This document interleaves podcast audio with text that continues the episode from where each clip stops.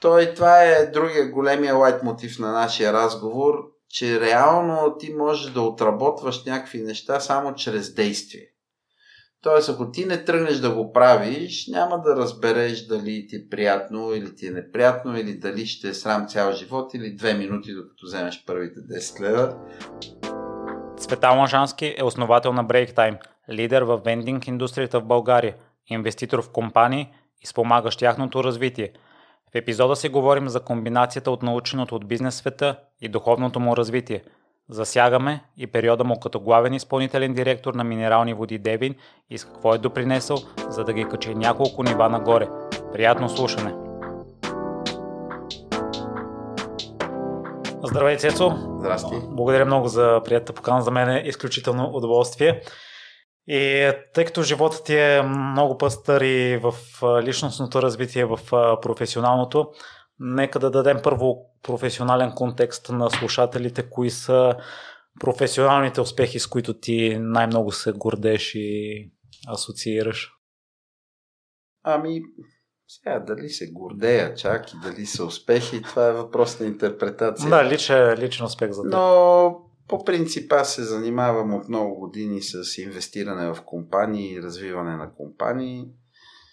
Някои от тях са били много големи, успешни в своето време. Някои от тях продължават да са много успешни. А, повечето. първата фирма, с която аз се занимавах, беше фирма в Разград и Павликени, казваше се Амета Холдинг. Тя до ден днешен е основен производител на пилешко в България под бранда Лудогорско пиле. Тогава за мен беше предизвикателство, понеже бях младо момче, нямах никакъв опит в никакви производства или търгови или нищо, но работех в един фонд, който беше инвестирал в тази фирма, тя тръгна да се развива на зле и аз отидох там и поех управлението. Това беше един сериозно кълбойски ход от моя страна тъй като беше базиран на ентусиазъм, а не на някакво познание. Но те тогава такива бяха времената, говорим за 98 година, много отдавна. Тая фирма се разви много добре, в момента си е голяма, сериозна фирма. Човек, който ме наследи, мой приятел, до ден днешен е основен акционер. Той продаде голям дял на най-голямата немска фирма и това си е фирма. След това отидох да управлявам една друга група фирми, където едната Royal Cake продадохме на чипита. Чипита са известни тук с круасаните Seven Days, с маки, е тия неща, с Bake Rolls. Това беше нали, за уния години една хубава сделка, интересна.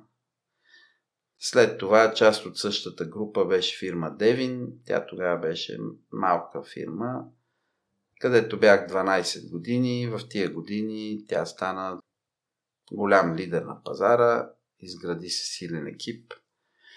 Може да се каже, че това е така един мой успех сериозен, заедно с много други хора. Нали? То там ти не си сам в вакуум.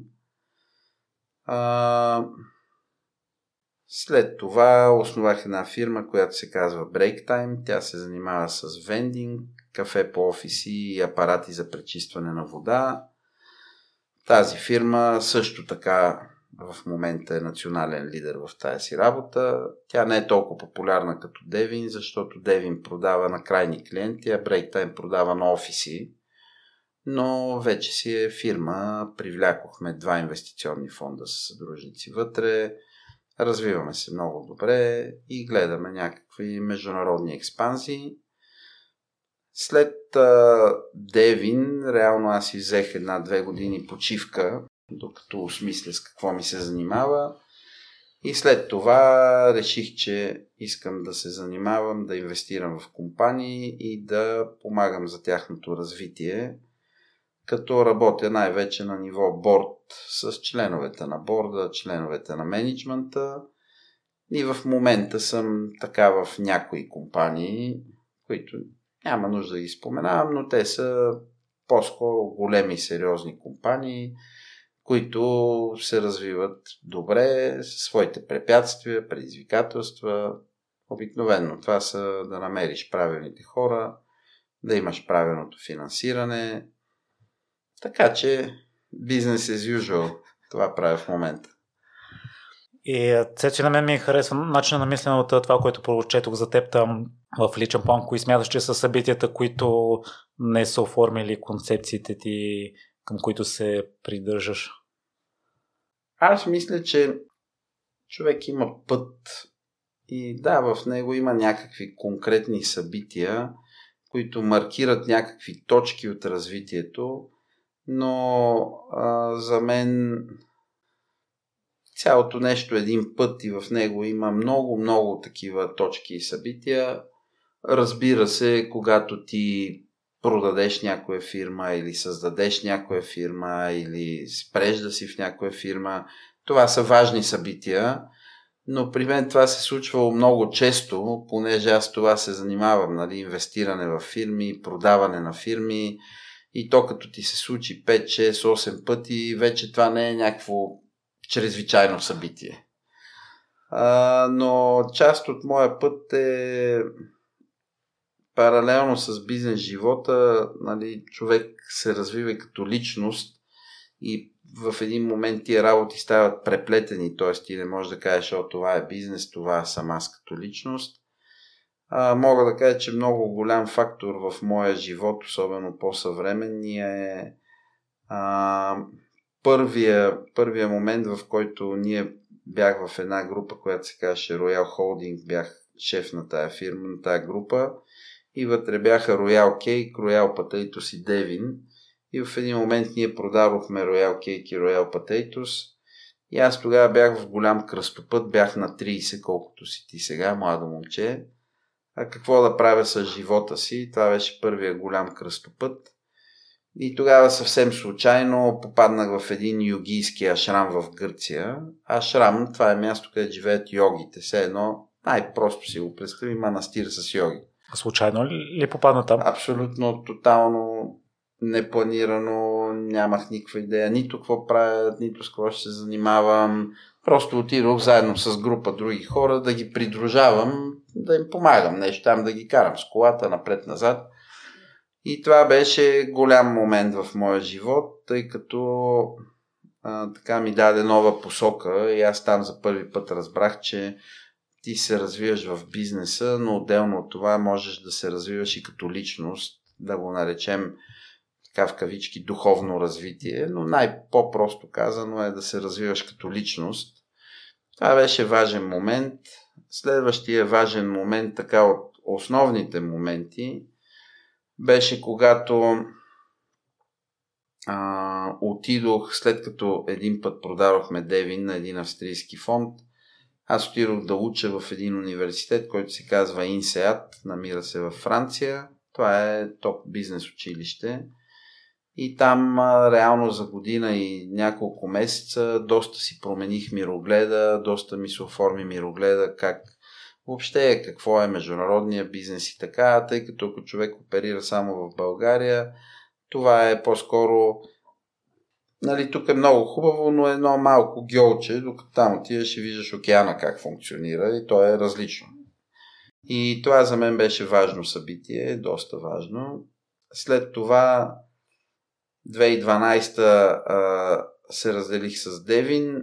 Това беше също друго важно събитие, защото то ми позволи след това една-две години да пътувам по света и да правя неща, които винаги съм си мечтал. Което обикновено човек, ако има сериозна кариера, той не стига до такъв момент, в който една-две години да си броди по света с раничка на гърба и небрежен. А, но при мен това беше късмета, че се случи. И тогава пък много неща други ми се наместиха в главата, включително и какво ми се прави, което прави това в момента. А, някъде по това време аз осъзнах, че нали, аз обичам да създавам организации, да развивам хора и тогава си казах, че ще прекарвам 30% в бизнес, 30% в non-for-profit дейности и 30% в личностно развитие. Тоест, така си структурирах се едно концептуално, появи ми се визия за моето време, което мога да кажа, че до този момент не съм имал, а и по принцип хората като цяло нямат такава визия. Тоест никой не сяда да си мисли концептуално как ще му изглежда живота, времето. Нали, особено някой, ако си хване някаква кариера, къде да се справя добре, да изкарва пари и малко в един момент влиза в някакво русло, където е повече от същото. При мен това беше плюса, че аз някакси осъзнах, че повече от същото не ми дава баланс. Тоест, ти можеш да имаш хиляди бизнеси, но ако не си в баланс, ти не си щастлив човек. А пък аз си казах, окей, аз искам да съм щастлив човек.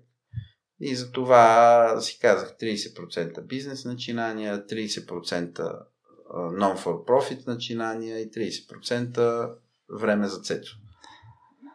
Това беше, говорим за бизнес неща, нали, тук изключвам жени, деца и тия неща, защото те нали, са вече в малко по-друга а, сфера и плоскост. И от тогава насам е тия работи, развивам ги в тия трите посоки и си дързая така ентусиазирано и то си води. Това е. Аз съм впечатлен от нагласите ти и Две ми направих впечатление, ми се иска да ги засегнем. Тях едната е именно това, че в не всеки етап от живота ни целите са ни едни и същи. Няма една формула приложима за всеки, няма една формула приложима за всеки човек в всеки етап от живота му. Та в момента опитваш ли се да асимилираш някакво ново познание, нещо, което ти е на дневен ред и искаш да го интегрираш, а все още не си? Ами, значи, първо средно интелигентните и нагоре от, нагоре от средно интелигентните хора, според мен са а, естествен интелект, нали? Сега е модерно изкуствен интелект, но това са такива самоучещи се машини. т.е. човек непрекъснато осъзнава някакви нови неща и в идеалния вариант непрекъснато се опитва да ги интегрира в живота си. Така че аз и сега, и преди непрекъснато нещо ново научавам, опитвам се по някакъв начин да го интегрирам. А, също така във времето и човек се развива. Едно е когато е на 20, друго когато е на 30, на 40, на 50. И тогава има различни приоритети, различни гледни точки, различна визия в началото той иска нещо да постигне, нали, да се докаже на себе си, на другите и така. След това да допуснем, че той е постигнал или тя нещо, започва да мисли нещо да гради заради самото градене. После пък, според мен, идва момент, в който човек мисли как да връща на обществото. Това, което съм получил, как да го дам, как да споделя тия цикли, то не съм ги аз измислил, те нали си нормални неща в живота. Да, опитвам се в момента да си кажа, окей, искам много от тия познания, които съм акумулирал и всичко, контакти и всякакви неща, по някакъв начин конструктивно и градивно да ги впрегна в полза на обществото, на другите хора, ако щеш на по-младите хора, окей, на по-възрастните, демек да служиш по някакъв начин.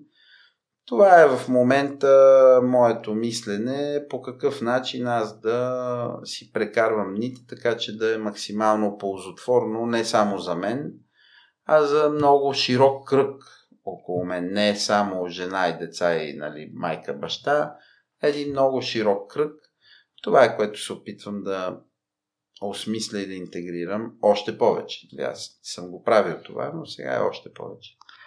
Тъй като аз вече съм го осмислил и а, преди се сравнявах с преклено стара версия на себе си, в момента ми е трудно да пусна някои неща, към които съм се стремял в миналото. Та Цецо, а, кое ти е било най-трудно да го пуснеш, защото си имал а, дълбоко вярване, че в определен етап от живота ти това е било водещо? И след това, когато са сменили приоритетите, вече не е било? Да, това е страхотен въпрос. А, по принцип има две групи неща, които са запускане. Едните са тия, които ги осъзнаваме, че ни спират, а другите са тия, които не ги осъзнаваме, че ни спират. А, Вторите са по-трудните, защото ние изобщо нямаме идея, че те съществуват. Първите лека по лека, то с годините човек нали, почва да пуска много неща, защото той е, пак казвам, ако си средно интелигентно плюс ниво, в един момент се светкаш, че някакви работи не са в твоя полза.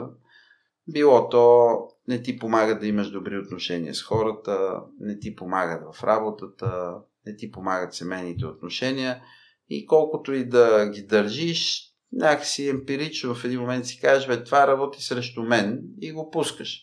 Това може да са различни неща от типа на луди амбиции.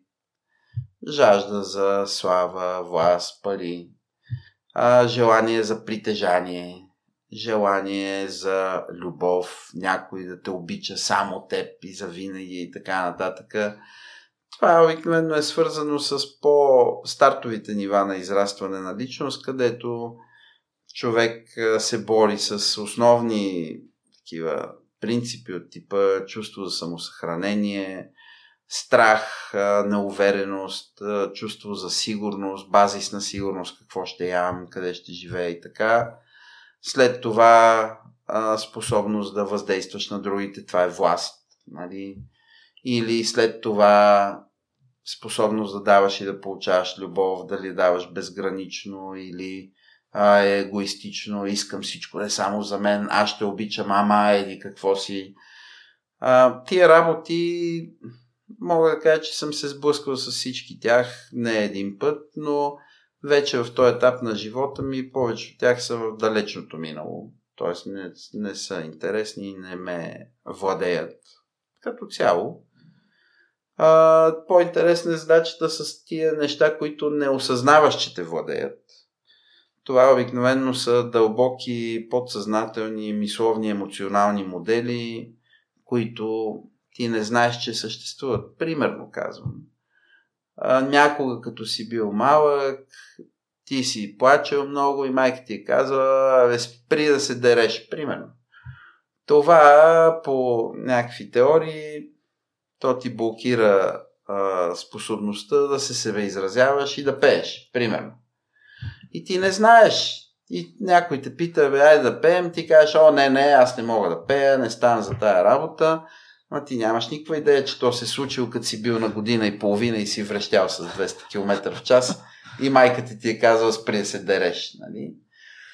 Слава Богу, има науки като йога, които имат систематичен подход как тия работи да се изчистват. Там има стъпка 1, стъпка 2, стъпка 3 и ако човек е достатъчно късметлия, че да се занимава с такива работи, дали такива, дали други, но неща свързани с личностно израстване, рано или късно ти работи се осъзнават, което дава шанс вече да ги изчистиш. Ако те не са осъзнати, няма шанс, защото ти не знаеш, че ги има. Но така, с тия работи се занимавам доста в уния 30%, които са време за Цецо. Та, така. И кое през живота ти е било най-трудно да, да го пуснеш? В различните етапи от живота е различно. В началото, примерно, когато съм бил добро, младо, бедно момче, там съм имал силно чувство за несигурност, какво ще ям, как си плащам ток. Тоест, това е едно чувство за несигурност, съществувало е дълго време. В един момент това го преодоляваш, пускаш го. А, след това е имало някакво друго чувство за несигурност, което е обикновено базирано на някакво чувство за малоценност или комплекс за малоценност, където ти искаш ти да си той, дето казва на другите. Желание за власт. Това също не се пуска лесно, защото то е, особено ако си го отработва дълги години и си стъпва върху него, то става важна личностна характеристика, че ти ги знаеш нещата, а другите са бълъци. Нали, ние имаме доста примери такива в публичното пространство, сега да не цитирам и да коментирам, но особено тия дни покрай тия политически драми, нали, много хора са така, дори големи хора. Това също не е лесно да се пусне. Това е трудно да се пусне. На мен ми било много трудно. Желанието за любов, някой да те обича само тебе. Това почва на ниво майка, баща, брат, сестра. То вече в времето нали, се развива, аз съм мъж, демек жена ми, нали, може и мъжа ми, няма значение. А, пък децата ми, пък ако аз това правя, ти това ще правиш, това също е трудно човек да го преодолее, това желание за любов. След това има по-други нива, примерно желание за себереализация, нали, за просветление, това е трудно да се пусне също. А, но за мен е тия, дето ги изброявам, са били определено сериозни, трудни стъпки за преодоляване. И предполагам, си трябва целенасочена работа, за да ги пуснеш или чисто с времето и като си, или като си разбрал, че това към което си се стремял всъщност не е... Има два варианта на, да го наречем, личностно развитие. Единия вариант е да ядеш много бой и евентуално да се светнеш защо се случва това. Тогава нали, е по-скоро бавен процес, защото човек може непрекъснато да прави една и съща грешка и много дълго време изобщо да не се светне коя е тя. И особено когато егото е въвлечено, той си мисли, че това е друг е виновен. Винаги друг е виновен. Тогава може да станеш на 94 и пак да си мислиш, че друг е виновен. А, това е единия начин, който е без целенасочена работа. Това е много бавен, бавен маршрут. Те по духовните движения казват, този път я се едно вървиш по трудно проходима планинска пътечка, където отляво и дясно е пропаст и ти ставаш, спъваш се, падаш, ставаш и много трудно. Целенасочената духовна практика, а, систематична, която трябва да се прави дълъг период от време, тя се едно те слага на магистралата и ти там почваш да тичаш. И неща, които до вчера са отнемали едно прераждане, сега може да ги отгърмиш за една-две седмици или примерно там за 3, 4, 5, 6 месеца. Тоест, ако човек има вътрешни подбуди да се занимава с духовно развитие, задължително трябва да си намери учител, гуру или там както му пасва и да почне да извършва целенасочена, системна духовна работа, която е нещо като автопсихотерапия. Тоест ти непрекъснато се, себе осъзнаваш и непрекъснато подобряваш някои аспекти на себе си, където то не е нали, само а, светлина и рози, то се спъваш, падаш, потъваш, риташ се, бункаш се, но като цяло тенденцията трябва да е възходяща. Това е препоръчително. Пак не е задължително, има хора, които си засядат на някакво ниво и си остават там. Затова в тия неща е ключова ролята на учител или на гуру. Ключова е, без това не е възможно да се случи. И едно от нещата, които чух и от теб и в момента съм на такъв етап, да се концентрирам върху усилията и да не мисля за резултатите но ти сякаш го извеждаш на едно ново ниво, на което не се бях замислил в едно интервю. Споделиш, че освен да полагаме усилията и да не мислим за резултатите, не трябва да се асоциираме с резултатите. А това на думи е лесно. Да, това не, го, не съм го аз измислил. Тази наука се нарича карма йога. Карма значи екшен, значи действие, а йога значи йога. М- това е по принцип сложно познание. То отнема време, за да се научи. А, и то се учи чрез действие. Тоест само с размисъл не може да се научи, защото в действието тия умствени нагласи се тренират. Ако ти само четеш на книжка за това нещо, но не го тренираш в действие, според мен няма да го научи никога. Човек няма да го научи защото той има многопластово. Значи има пласт, който е аз и действието. Но има пласт, който е аз и другите хора, с които комуникирам в това действие. Или ние и действието, ако си в някакъв екип. Но, нали, за да не теоретизираме много, това е голямо познание. а, аз определено така съм негов проповедник, защото то в бизнес света елиминира стреса. Ако човек се занимава, то не е само в бизнес, с всяко нещо, но нали, ако се занимава с нещо, в което си дава сърцето и амбициите и така нататък, ако във времето освои тази нагласа, тогава няма никакъв стрес. Защо? Защото тогава човек себе изразява най-доброто от себе си. Без значение какво ще стане.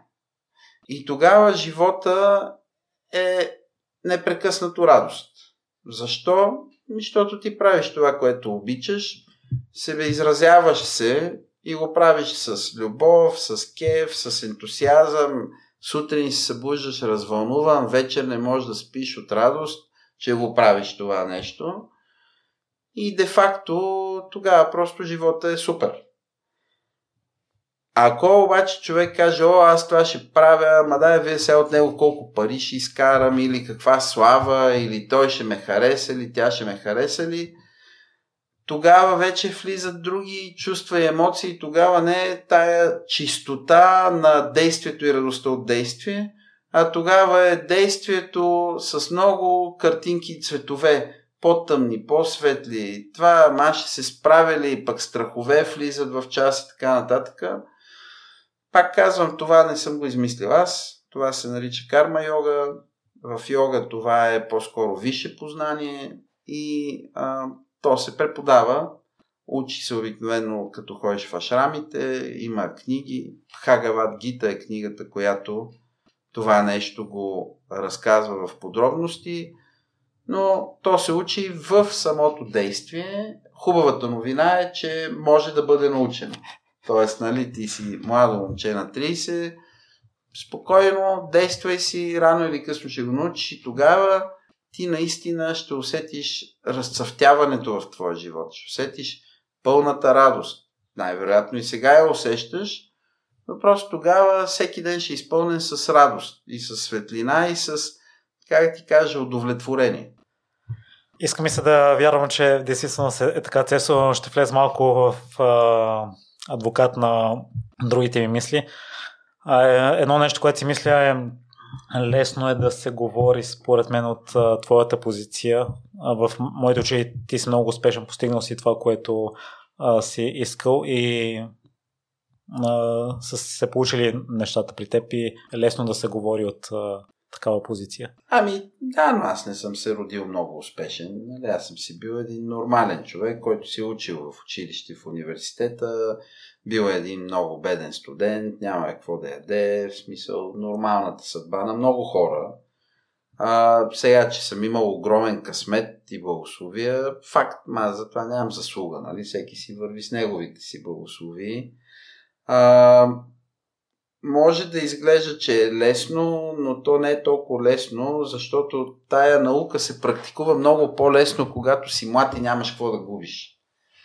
Тя става вече много трудна, когато имаш а, семейство, деца, ипотеки, заплати, началници и такива работи. Тогава вече става много по-трудно. А вече когато ти си отгоре на пирамидата и когато отговаряш за организации, където стотици или хиляди хора зависят от твоите действия, тогава, освен че е трудно, вече е и много голям залога. Защото, нали, ако ти си студент на 22 и няма какво да губиш и живееш на тавана на вашите, окей, експериментираш, карма йога, не карма йога, работи, не работи, голяма работа. Ама ако си в другата позиция, в която съм аз сега, тогава вече, нали, хубаво си експериментираш, ама ние хора трябва да си вземат заплатите на 20 число, нали? Банките трябва да си вземат кредитите. Така че не съм сигурен коя позиция е по-лесна за това. Аз знам за себе си, че това елиминира стреса изцяло. Тоест, това го знам 100% и съм го пробвал в различни фази на моя живот, но ето в тая фаза, която е сложна, а защо е сложна? Ние, нашия основен бизнес се занимава с... А, ние продаваме в офиси услуги. Като дойде COVID, изведнъж всички клиенти изчезнаха. И това не е просто, нали? ако имаш милиони кредити много хора служители, И ето тогава за мен беше голям тест дали съм овладял карма йога. Дали ще елиминирам всичките страхове, несигурности и ще се фокусирам само върху това, което трябва да бъде направено, без да разсъждавам върху резултата. Или ще почна, ще се гипсирам, ще се стресирам, ще получа инфаркт и кой знае какви работи. Не съм получил инфаркт, много добре си преминахме през тази ситуация, все съм си усмихнат и позитивен. Така че не, пред, не предполагай кое е трудно и кое е лесно. Имаш право. Другото нещо, което си мисля е, че дали ни харесва или не, според мен правилата на живота са такива, изискват се изисква се да имаш определени приходи в бизнеса, за да може да се развиват и да плащаш заплатите. И на мен може да ми харесва и да ме прави едно нещо щастлив, но всъщност да не е съобразено спрямо правилата на играта в кавички. И въпреки да, да правя нещата, които смятам за себе си, че са правилни. Ами, да. В смисъл, това е въпрос ли или просто да. ти е твърдение? И е въпрос. А какво мислиш ти по темата? По правилата на играта или? Да, във връзка с резултатите, че все пак такива са правилата играта на живота и да, но виж, по принцип аз много съм чел биографии на много успешни хора в различни области. Много малко от тях са правили това, което правят с идеята колко пари ще изкарат или колко известни ще станат. И айде да спрем с бизнеса и вземем някой цигуар, например. Има два варианта. Да речем, че ти си цигуар и ти си кажеш, аз сега искам да стана много известен цигуар и да изкарам много пари. И твоите усилия са фокусирани върху това как ще изкараш много пари. Има някой друг цигуар, който много обича да свири на цигулка и той свири денонощно и дава пълната си любов на това нещо. Според тебе, кой от тия двамата има повече шанс да стане Ехуди Менухим, примерно? Али? Той, дето дава пълната си любов.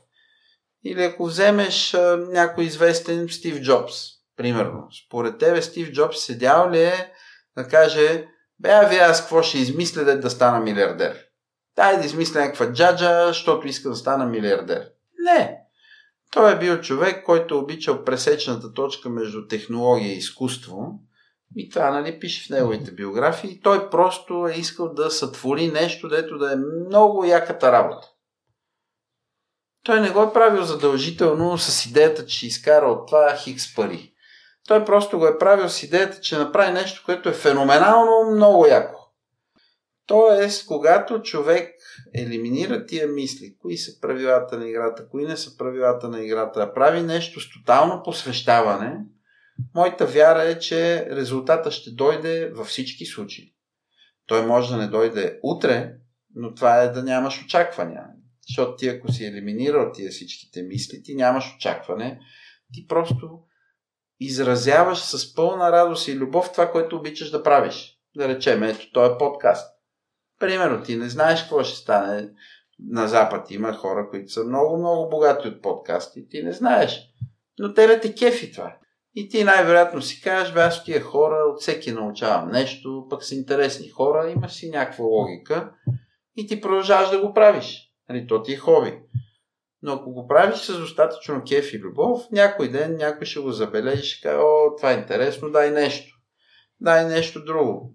По същия начин, тия всичките гениални спортисти, защо да, ето ти играеш тенис, аз играя тенис, той Роджер Федерер не излиза на корта с идеята, дай ще излезе и скарам 20 000 евро.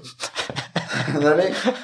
И ако си гледал на големите турнири, тъй като им правят интервюта преди важни матчове, всеки от тях казва, аз излизам, за да дам най-доброто от себе си, да играя най-добрата си игра. Никой не казва, аз излизам, защото ми липсват още 200 хиляди да ги завър... закръгля на 10 милиона. Разбираш, това никой не го казва. Никой не казва, аз излизам за да го бия този мръсник, че не ме кефи. Не, нагласата е, тя е подобна нагласа. Аз излизам, за да правя най-доброто от себе си, да давам любовта от себе си на хората и на Вселената с това, което правя. Какво ще стане, само Господ знае. Ние не знаеме. Ето 2019 в края, ние в нашия бизнес бяхме в страхотна, страхотна форма. Бяхме привлякли финансиране, хора, всичко. Януари, февруари 20 летяхме с 200 км в час, разбираш ли? И март 13-20 година, хоп, пазар изчезна 80% за два дни. Окей, що да се притеснявам? Аз нали правя най-доброто от себе си. Хоп, почвам да виждам в тази ситуация как да правя най-доброто. Пак казвам, тази наука тя не е тривиална, не е проста. Изисква човек първо да иска това да го осмисли и второ да следва това нещо, да чете, да се интересува как става. А, нали, в крайна сметка не са многото такива хора в света. Повечето хора си живеят по тая логика. Ми те такива са правилата на играта, аз това правя. Окей, не, не е лошо, просто не е онова. А това ли е твоето обяснение? Защото има хиляди тенисисти, но само шепа са най-добрите. Ами ви, сигурно има Божия намеса, сигурно има голям късмет. А, според мен е, хората, които са много, много успешни, те дали го знаят или не го знаят, трябва да имат някаква такава логика. Специално за тениса, като говорим, там много играе психологията, психиката, ти знаеш. А, и реално там, ако ти не си фокусиран само върху най-добрата си игра, а, ти знаеш топ тенисистите в момента на удара гледат топката. Аз съм пробвал това да го правя не един път и два пъти, но това да го правиш 3 часа подред, това е много сложно. Тоест ти трябва да имаш тотален фокус 3 часа подред. Това е медитация на практика. Ако ти през това време мислиш, о, моята приятелка харесва ли ме сега така, като удрям топката, а, тия моите спонсори ще ми дадат ли парите, баща ми ще одобри ли, ако падна или не падна. Ти ако мислиш за тия работи, ти няма шанс. Трябва да мислиш само за това да дадеш най-доброто от себе си в тази секунда. Не съм свирил на цигулка, но предполагам, че при цигуланите е така, нали? Той ако седи и си мисли къде ще вечеря паржоли тая вечер, докато свири паганини, най-вероятно няма да му се случи нещата. Та, мисля, че това е обяснение. Изключваме нали, естествен талант или желание за победа, някакви други фактори. Но на топ ниво, според мен, ако това го нямаш, не е възможно да останеш успешен дълго време. Възможно е да си успешен малко, после ти ако си успешен и това не си го владял, почва да те захващат а, звездните болести, о, сега е много пари, си купя тази кола, ще ме харесват мацките, нали, някакви такива неща. Моя специално на Цецо анализ е, че това е важно нещо, което успешните хора трябва да го знаят и могат. И да завършим темата това, което сподели, че е важно да гледаме в известен период напред, т.е. ако някой ден имаме лош ден и не може да дадем най-доброто от себе си на това, което е било вчера или онзи ден, също е напълно окей. Okay, ами напълно... да, ние не сме роботи. Ние сме човешки същества и част от а, нещата е ние да се приемаме, че, както казват, имаме в нас и ангели и демони. Ние не сме само ангели. И има даже една песен, там се казва Нещо беше, че когато спра да се боря с демоните в мен, вместо това се науча да ги обичам, а, то пак това е част от тази цялата концепция, че ние трябва да сме окей okay със себе си и непрекъснато имаме старание да правим по-доброто, но без да се бием през ръцете, ако не го правим, защото ние не сме роботи. И все пак, нали, говорим си за Роджер Федер или Меси, все пак тия са единици в 7 милиардния свят, нали. Тоест това не е лесно и не е естествено. Моята лична формула е да се опитвам всеки ден малко по-добре. Някои дни ще се събудя, не съм се наспал, няма да е толкова добре. Но генералният тренд трябва да е всеки ден малко по-добре. Това е. И да не се обвързваме с крайни срокове. Ами зависи от ситуацията, нали? Сега в някои ситуации. За личностното развитие, иначе за бизнеса. Не, в личностното развитие ние не можем да се обвързваме в край, с крайни срокове, тъй като ние не знаем обхвата на крайната задача. Нормалният човек няма никаква идея как изглежда неговата най-добра версия и какво ще отнеме за да стигне той до нея и съответно той няма как да си сложи срок, защото това ще е смешно. Нали? Той някой си сложи срок, по-скоро ще показва, че той нали, още не е зрял. Ма и той какво значи срок? Той живота върви със своето темпо, той си има правила. Може да живееш още 100 години, може да се вика да блъсне трамвая след 5 минути. Какви срокове? Въпросът е сега, в този момент, пак се връщаме към тая тема, аз да давам най-доброто от себе си за сега, в този момент. Утре, може да няма утре. Защо да фантазирам тия срокове? Защото, виж, ако върнем алегорията с тенис топката, ако ти, докато удряш форхеда там на тая купа, не гледаш топката, а мислиш утре къде ще ходиш на плаж, ти не даваш най-доброто от себе си в момента. Половината ти ум е утре къде ще ходиш на плаж. Но истината е, че утре може да няма.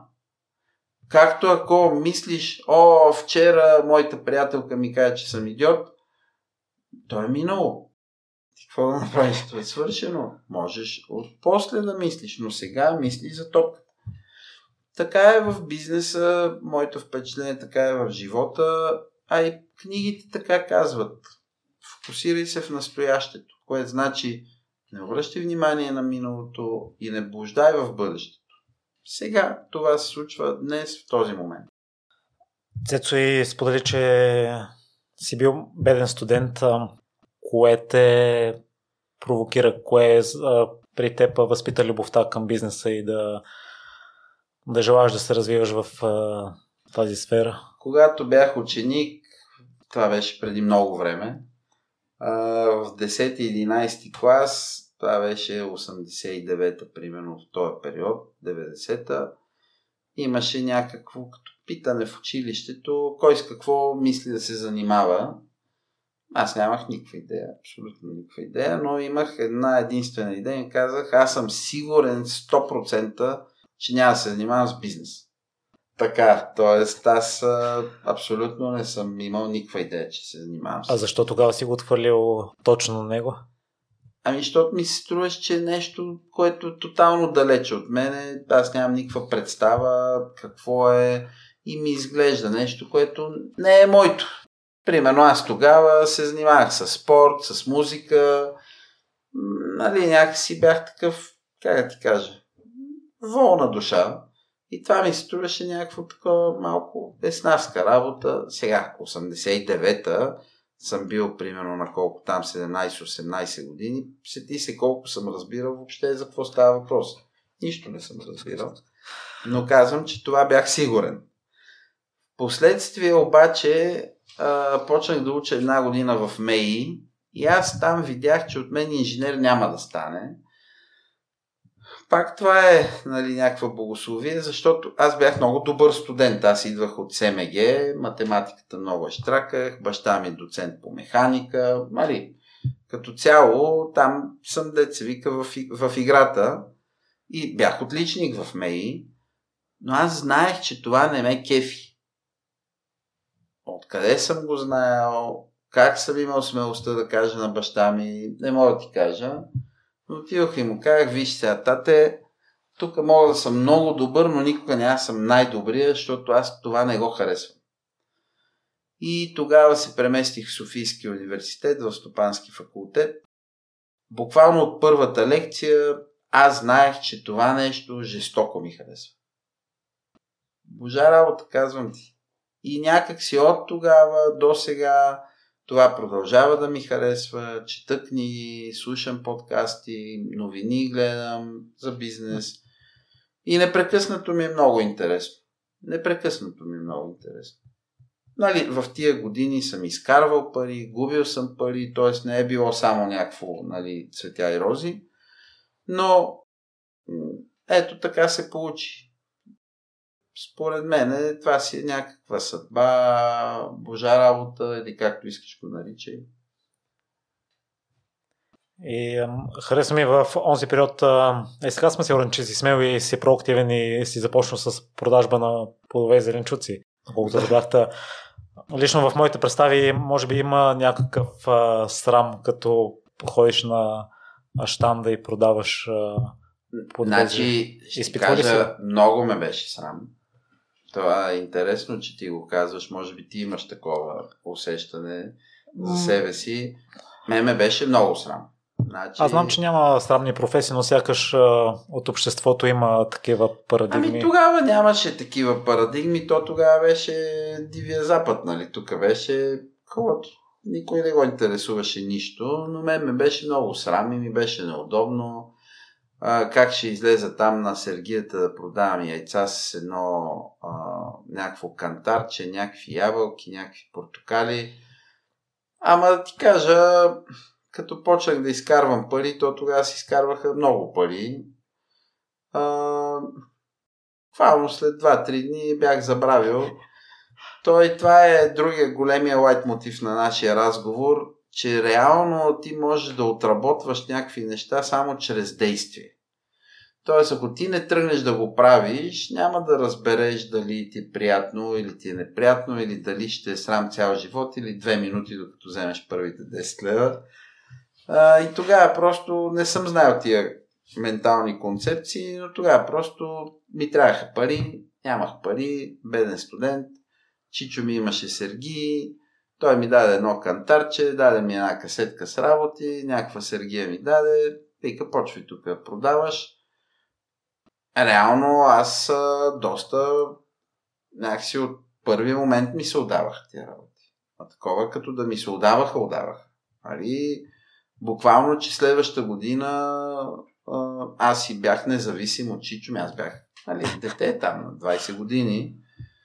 А, той просто ми караше стоката с неговия бус, аз имах продавачи, нали, сестра ми, братовчет ми, майка ми, тия хора. Те ми бяха продавачите.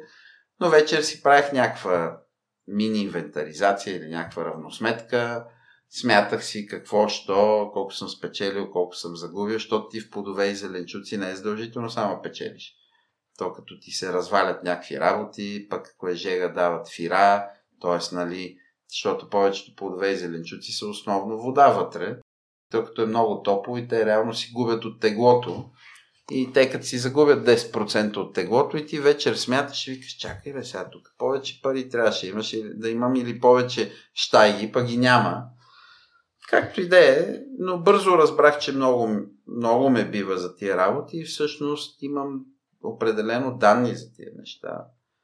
И вече в годините, да, имам талант, така Господ е преценил.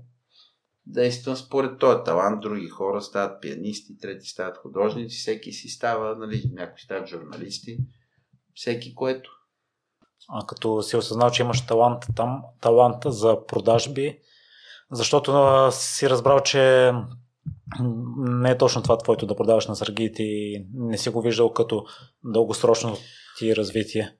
Ами пак тогава някак си ми влезе тази идея, че а... то тогава аз бях първи-втори курс студент, но ми влезе тази идея, че аз хубаво продавам по тия сергии, ама цял живот ли ще продавам по тия сергии?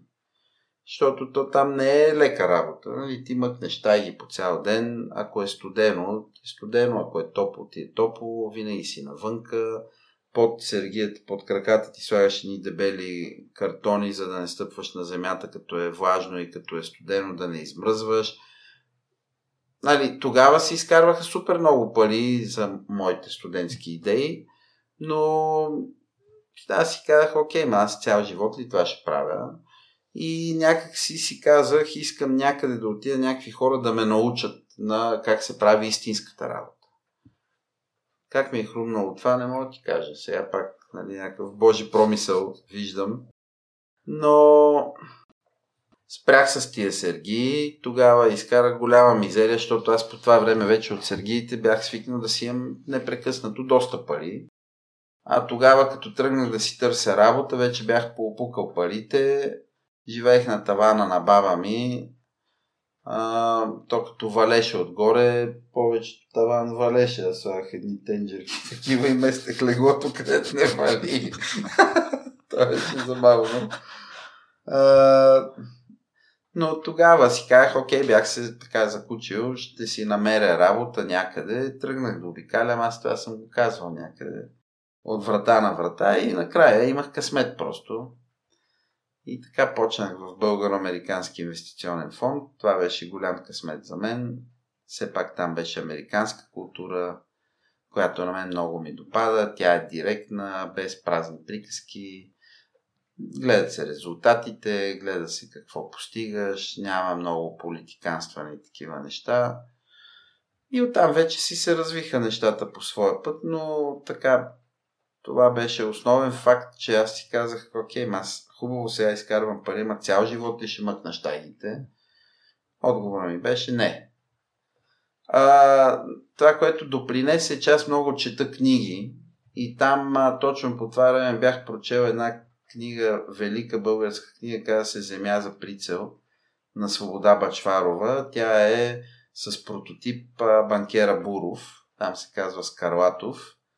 И просто тия пет тома, аз съм ги чел много пъти от тогава, някакси ми показах, че има друг свят, освен този с сергията и с доматите.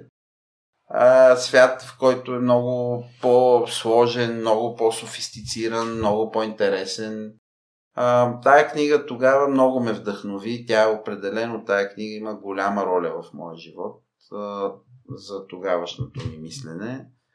А, ако ме питаш как съм направил прехода между Сергиите и между Американския фонд, тая книга беше, която ми промени начина на мислене. И най-ценният урок от периода ти на пазара, който си си взел? Най-ценният урок е да не се отказваш, защото не знаеш откъде какво ще се случи. Ще ти дам пример. Тогава много вървеше покрай коледа и нова година пазара супер много върви. Това е много далечни години, нали? Това е 91-2, то беше тогава Дивия Запад абсолютно. А, и примерно тогава ти отиваш сутринта, има празни сергии на пазара, кой превари, той завари. Взимаш сергията, тя е твоя.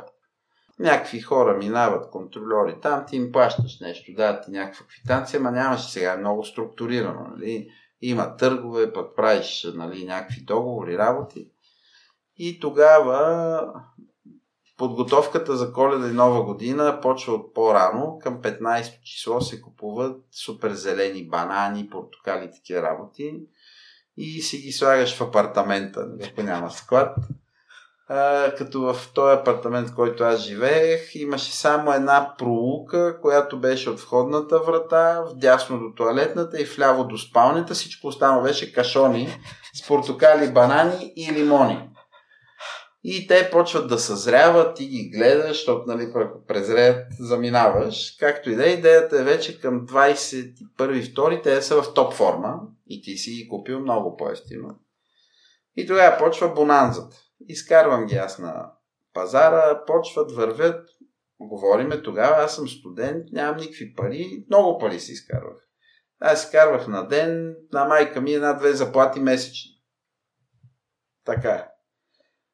И вървят портокалите а, и бананите в тоновете вървят, заминават и аз съм взел за разнообразие един тон лимони.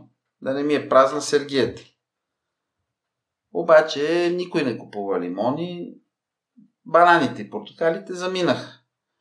И аз седя и си чешам главата, вкъщи навсякъде мирише на лимони, защото само лимони има. И аз викам, боже, тия лимони са един тон, сигурно една година ще ги ям тук, ако ям всеки ден, какво ще стане? Всичката печалба ми е в лимони. И бях така една вечер доста отчаян и напрегнат.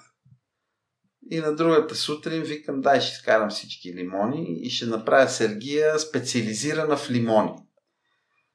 И това, нали, аз не съм имал никаква идея какво правя. Да е била някаква замислена стратегия, някаква интуиция и наредих на цялата Сергия планина от лимони. Значи, като се нареди една опашка, за един час свършиха лимоните. Значи има такова нещо, където хората, като сметнат, че ти в нещо си експерт. И те идват при тебе, те всички лимони са лимони, всичките са там, всички сме ги взимали от борсата но моята Сергия, те бяха сметнали, че аз съм специалиста в лимоните, разбираш ли? Час-два заминаха всички лимони. И аз стоя си викам, ви сега какво нещо е, как се бях отчаял вчера, а пък то, нали, никога не знаеш. Та може да се каже, че този извод е, не се отчаивай, продължавай, смело, нещата ще се подредят. Да, и преходът ти според мен, като го разказа сега, е очакван, тъй като като постоянно се развиваш, постоянно четеш, е напълно нормално да ти изникнат нови идеи във връзка с това и с чукането на, на вратите. Мисля, ще да чуя твоето определение за дисциплината Цецо наскоро в един от епизодите, които слушаха, водещия си изказа едно негово уравнение. Да, според него, неговата идея е възприятието за смисъла на, на целта, плюс удоволствието, което изпитваме от преследването й, минус възприятието на цената, която ще трябва да платим. Това е неговото определение и госта му го допълни, че дисциплината е лесна, ако имаш силно защо. И според него дисциплината може да те отведе до едно ниво, но след това вече има вътрешни прегради, за които си говорихме с теб в началото и там вече ще трябва да ги разрешиш тях. Тоест дисциплината го характеризира с ума, т.е. ума може да те отведе до дадено ниво, но след това вече могат да се появят лични бариери, които да те спрат да прогресираш напред. Тоест въпросът е какво е за мен дисциплината. Да. Да, тия хора са казали е, правилни, според мен, неща. А, аз не мога да преценя дали има крайна точка, къде да те отведе дисциплината. Пак ще се върнем на тенис алегорията. Вчера Джокович спечели 23-та титла. Сигурен съм, че той има доста дисциплина в доста неща. И нали, е най-великия в момента за всички времена като статистика. Така че не знам дали той има крайна точка на дисциплината. А, за мен е... Също аз не мисля, че има крайна точка на дисциплината. Защото дисциплината в по-следващите етапи, когато човек се занимава с личностно развитие, е много необходима, тъй като там се появяват различни предизвикателства, които човек, ако няма структуриран и дисциплиниран подход, може много сериозно да загази и а, как кажа, емоционално и мисловно и чисто практически. А, тоест, аз мисля, че дисциплината е нещо много важно, а, но и според мен няма край. Ще добавя кое е надграждането на дисциплината, но а, друго, което са казали тия хора, което според мен е вярно, е, че дисциплината трябва да имаш защо го правиш. Ако нали, те пушачите нали, са известни, че всеки понеделник отказват цигарите, а, ако ти го правиш по някаква причина, за да се насилиш себе си, то няма да стане. Защото а, това е шизофрения. Нали? Това е свързано обикновено, че аз не приемам себе си какъвто съм, но въпреки това ще се насиля да направя нещо, дете не ме кефи според мен на старта е обречена такава работа. Повечето хора имат отдолу някакви подсъзнателни неща, за които говорихме, които ги чоплят и те се опитват с дисциплина да решат симптомите. Няма шанс. Те трябва по някакъв начин да решат това, което ги чопли по принцип аз се занимавам с йога от 20 години. Там дисциплината е много важно нещо. Без дисциплина не може да стане. И те как го казват, как развиваш дисциплина. Почваш с нещо малко. Примерно ще се занимавам 5 минути на ден с моята мантра. 5 минути. И почваш да го правиш. Лека по лека виждаш ползите и си кажеш, а това ми харесва, дай да го правя 15 минути лека по лека виждаш ползите и във времето това се надгражда и така тая дисциплина става нещо постепенно, поетапно, което е на база на ползите за теб. А не е на база, защото някой ти е казал, това не е устойчиво, или ти си си казал, че не, така ще го направя, аз съм пробвал много пъти това, горе-долу една седмица ми изкарва дисциплината. Ако не е нещо, което да виждам ползата и защо. Нали? Като казвам това, допълнението към дисциплината вече в много отношения на живота, според мен е вярата. Защото дисциплината може да те откара до някъде, но ако ти нямаш силна вяра, че тая дисциплина ще продължи да те кара на някъде, тогава вече пак става вътрешен конфликт. т.е. примерно ти казвам, ето сега аз ако ти кажа, примерно, яш по цял ден Макдоналдс и ще отслабнеш, примерно ти ще кажеш, аз не вярвам на това. Аз ще кажа, не бе, пробвай. Ти ще пробваш един ден, ще видиш, че утре си качил едно кило и ще кажеш, е, сега, този Цецо симпатяга, ама глупости говори и вече няма тая вяра и ти спираш дисциплината. Но ако ти имаш тая вяра, а, тогава вече дисциплината може да заведе до много далечни места. А, те може да са много симпатични, може да са много самотни, нали, всякакви, но това е за мен дисциплината. Да правиш систематично нещо, което вярваш, че ще доведе до някакъв резултат, който приемаш, че е правилен. Цецо, вярата трябва ли да се поддържа по някакъв начин или това е изначално, или го имаш, или го нямаш? Чувал съм да казват, че да имаш силна вяра е благословия. Така съм чувал да казват и според мен има такава логика, но може да се правят мини тестове, за да си тренирам вярата. Нали, примерно, абе аз вярвам, че три дни подред, ако ям по-малко, ще сваля 2 кила. Дай да видим.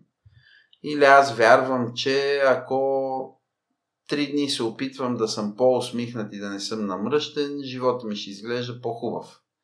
Дай да видим. Тоест, може да се правят тренировки на вярата, така също съм чувал, че вярата е нещо, което е вътре в тебе, т.е. то не е нещо, което нали, се научава или така нататък, а по-скоро е нещо, което ти го имаш, но може да го разкриеш повече. Нали? А, пак, нали, ако вървим там по, нали, ти казах, планинската пътека и магистралата, ако вървиш по магистралата на своето развитие и на духовния си прогрес, там можеш да имаш много практики за трениране на вяра.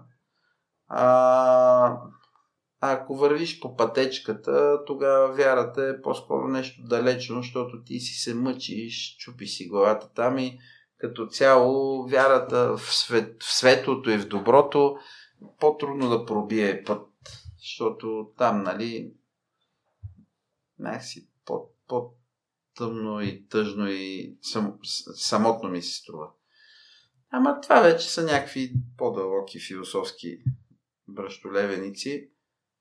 Може да се тренира вярата, всеки от нас има вяра в себе си и по-добре да я тренира докато е в позитивна ситуация, отколкото да трябва да я тренира, когато всичко се е срутило.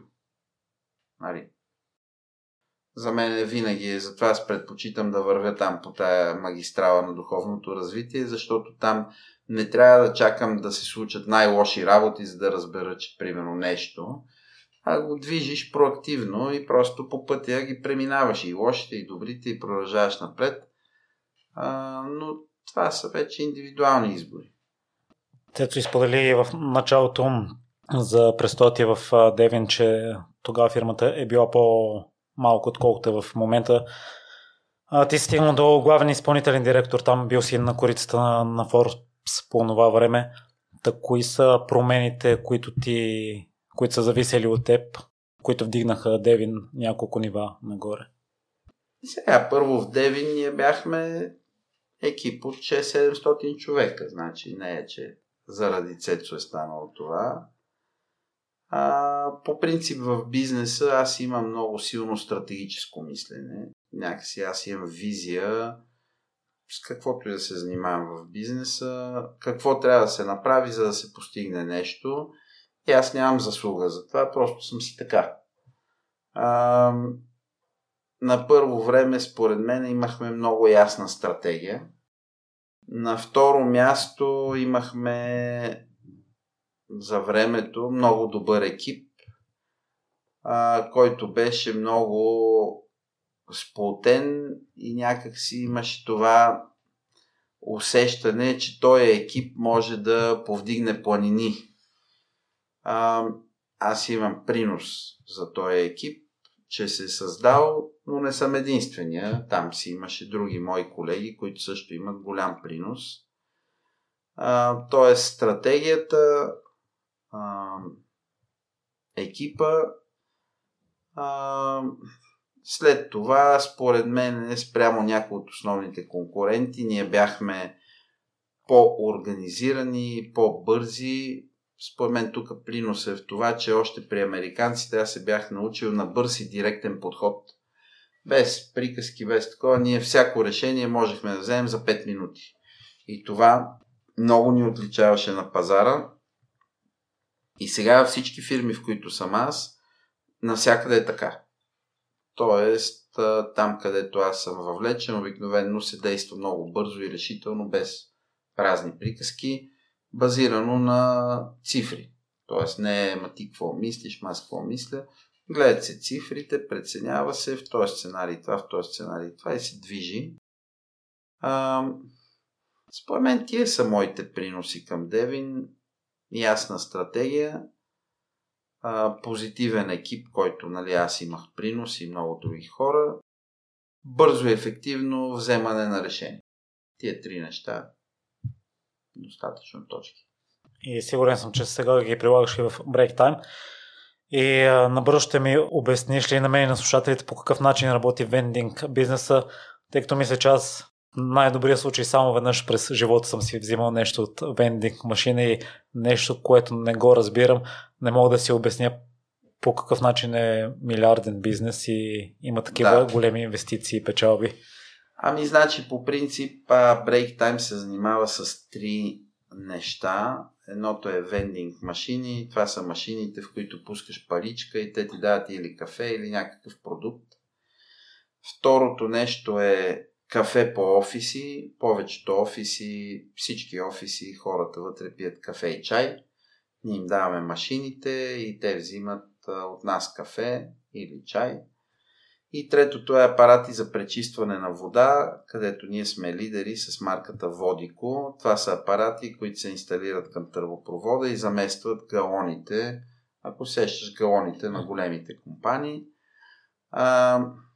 Тези три неща ние ги оферираме на офиси, предприятия, университети, болници, е такива работи. А, защо това работи? Защото хората обичат удобство. Те обичат нещото да им е под ръка. Разбира се, вече са много развити тук. Супермаркетите, Фантастико, има Била, има там Метро, Лидъл, Кауфанд, всякакви има.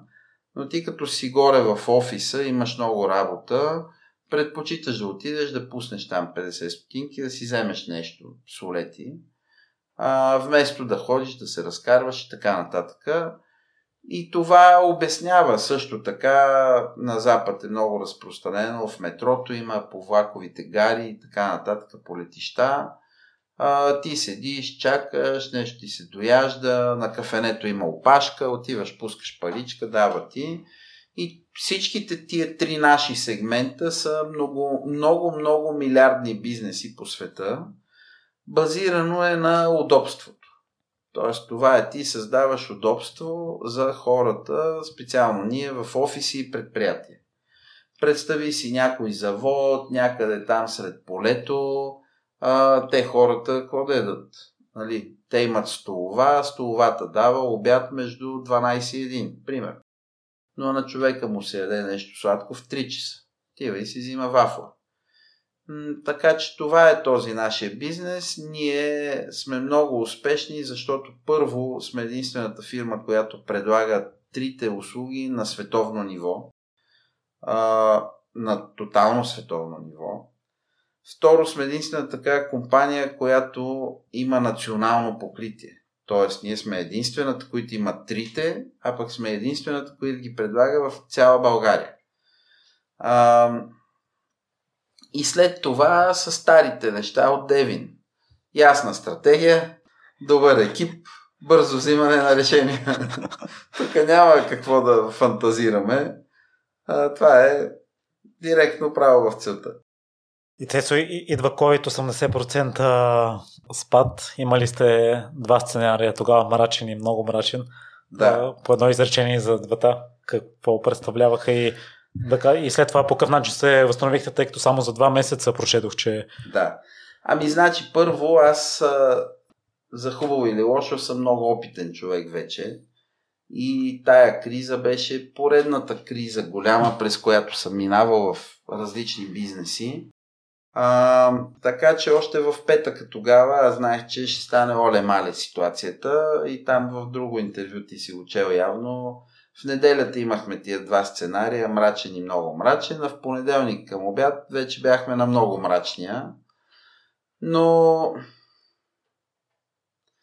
тя беше ясна ситуацията. Значи, изведнъж всички наши клиенти, които са хората в офисите, изчезват. Ние трябваше в такъв тип ситуации първото нещо, което трябва да се направи е да се спаси паричния поток, т.е. парите. Аз още в понеделник сутринта казах, нито една стотинка не излиза от нито една фирма от нашите фирми, без аз лично да съм казал. Тоест, веднага ние още сутринта спряхме всичките плащания към всички хора изобщо въобще. Защото аз си казах, това е така голяма криза, дето ще стане страшна лудница. Дай да си държим парите, няма да спре бизнес. Това беше първото нещо. То междувременно на третия ден БНБ и Европейската Централна банка дадоха разрешение на банките да сключват а, гратисни периоди. Ние бяхме подготвени преди това. Още 2-3 седмици преди това ние знаехме какво става и водехме разговори с нашата банка. И ние на нашата банка бяхме първите клиенти в България, с които те подписаха такъв договор. Просто ние бяхме подготвени. А, което беше супер. Тоест, а на нас основното ни плащане е банката, нали? кредити и лихви. Следващото основно плащане е данъчните. То просто тогава се въведе 3 месечния мораториум върху плащанията, т.е. ние спряхме тия плащания. И за заплатите ние имахме два сценария. Единият сценарий е да съкратим половината хора, а другия е на всички хора да им намалим заплатите на половина. Ние направихме втори с разновидност, целият виш менеджмент, аз ги викнах и им казах, вижте тук за 2-3 месеца може да взимате и 5, 6, 7 хиляди лева, почвате да взимате 1500. Това е положението, който иска. Имаше хора, напуснаха. Окей. Okay. А, а на другите хора им казахме, намаляваме ви заплатите на половина, като на най-низките заплати ви ги държим на минимума, т.е. 1000 лева, за да им гарантираме.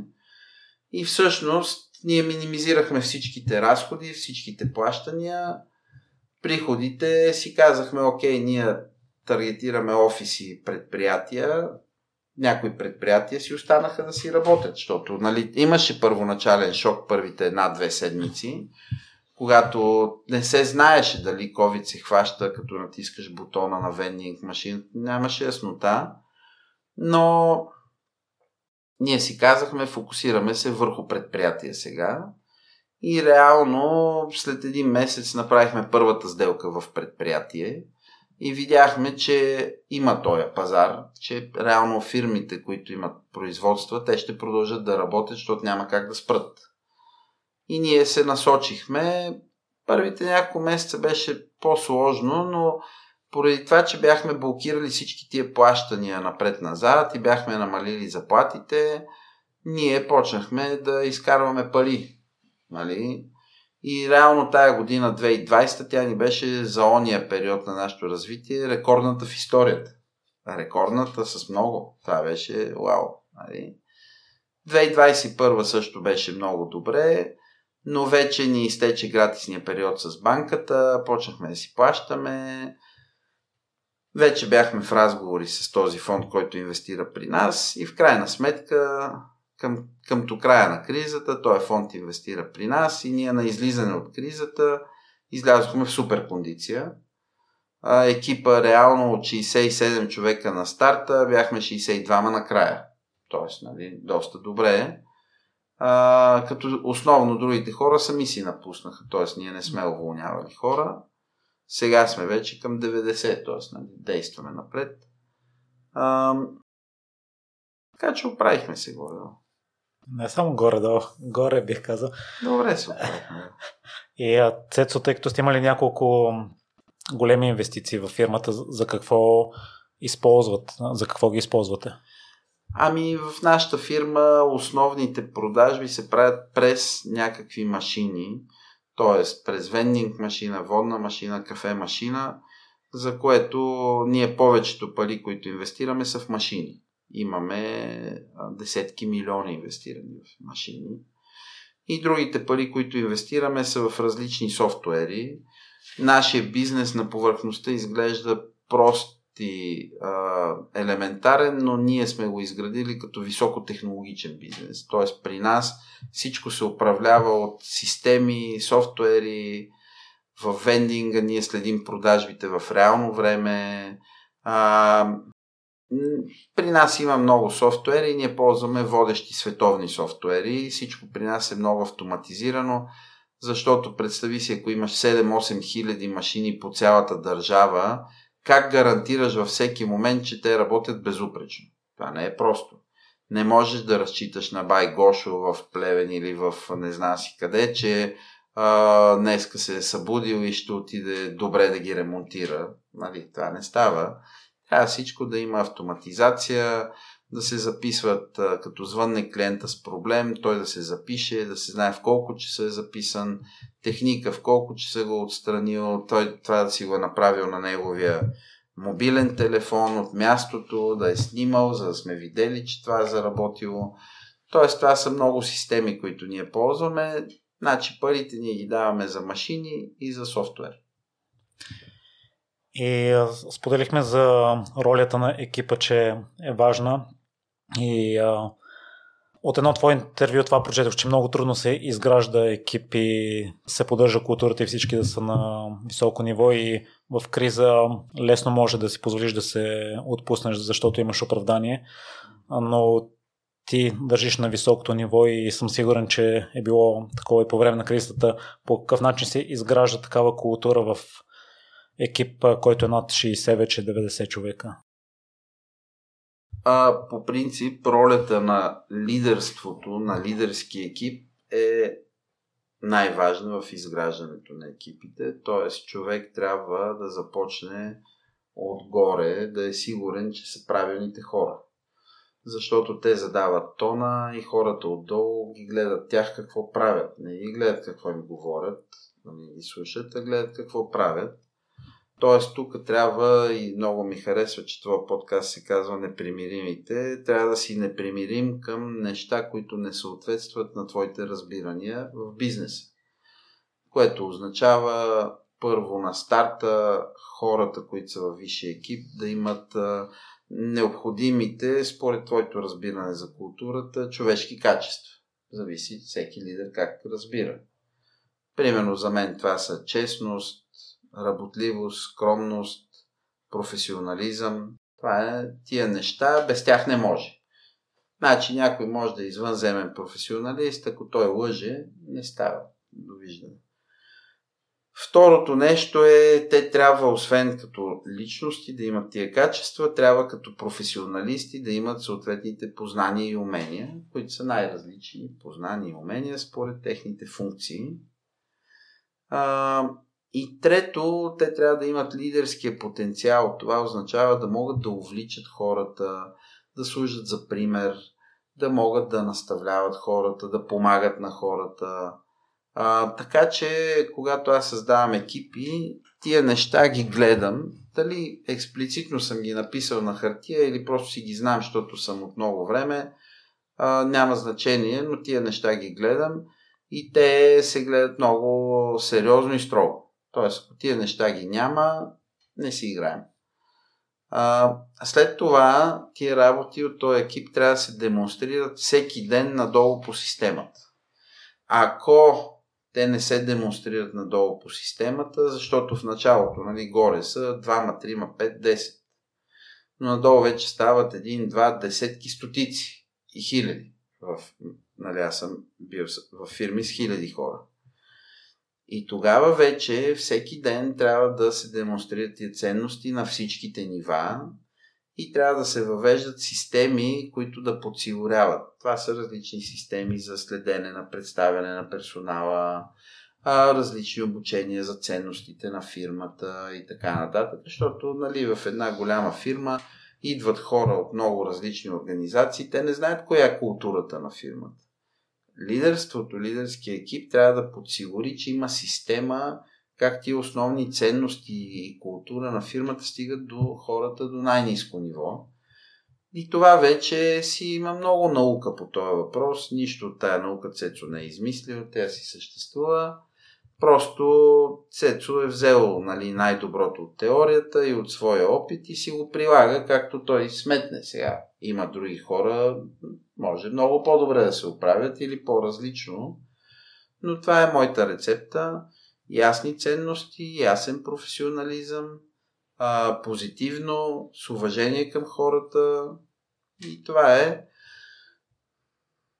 Във времето има такива случаи, където просто трябва бързо да се взимат мерки, ако някой нещо не, не е в част тая работа. Включително и когато организациите се развиват, за един етап на организацията хората са до окей, okay, но за друг етап те може да не са адекватни. Трябва тия, този процес трябва да се управлява. Не ти казвам някакви дълбоки тайни, това са известни неща. И а, за финал, Цецо, едно послание към слушателите, които си казват а, аз нямам потенциал, примерно, или нещо ми се вижда твърде далечно, няма смисъл да влагам усилия. Това, което си говорихме е в да. началото да се концентрират върху усилията, пък да се абстрахират от резултата. Ами, моето послание първо е всичко е възможно. Правете малки стъпки и всеки ден малко по-добре. Това е. Мерси много.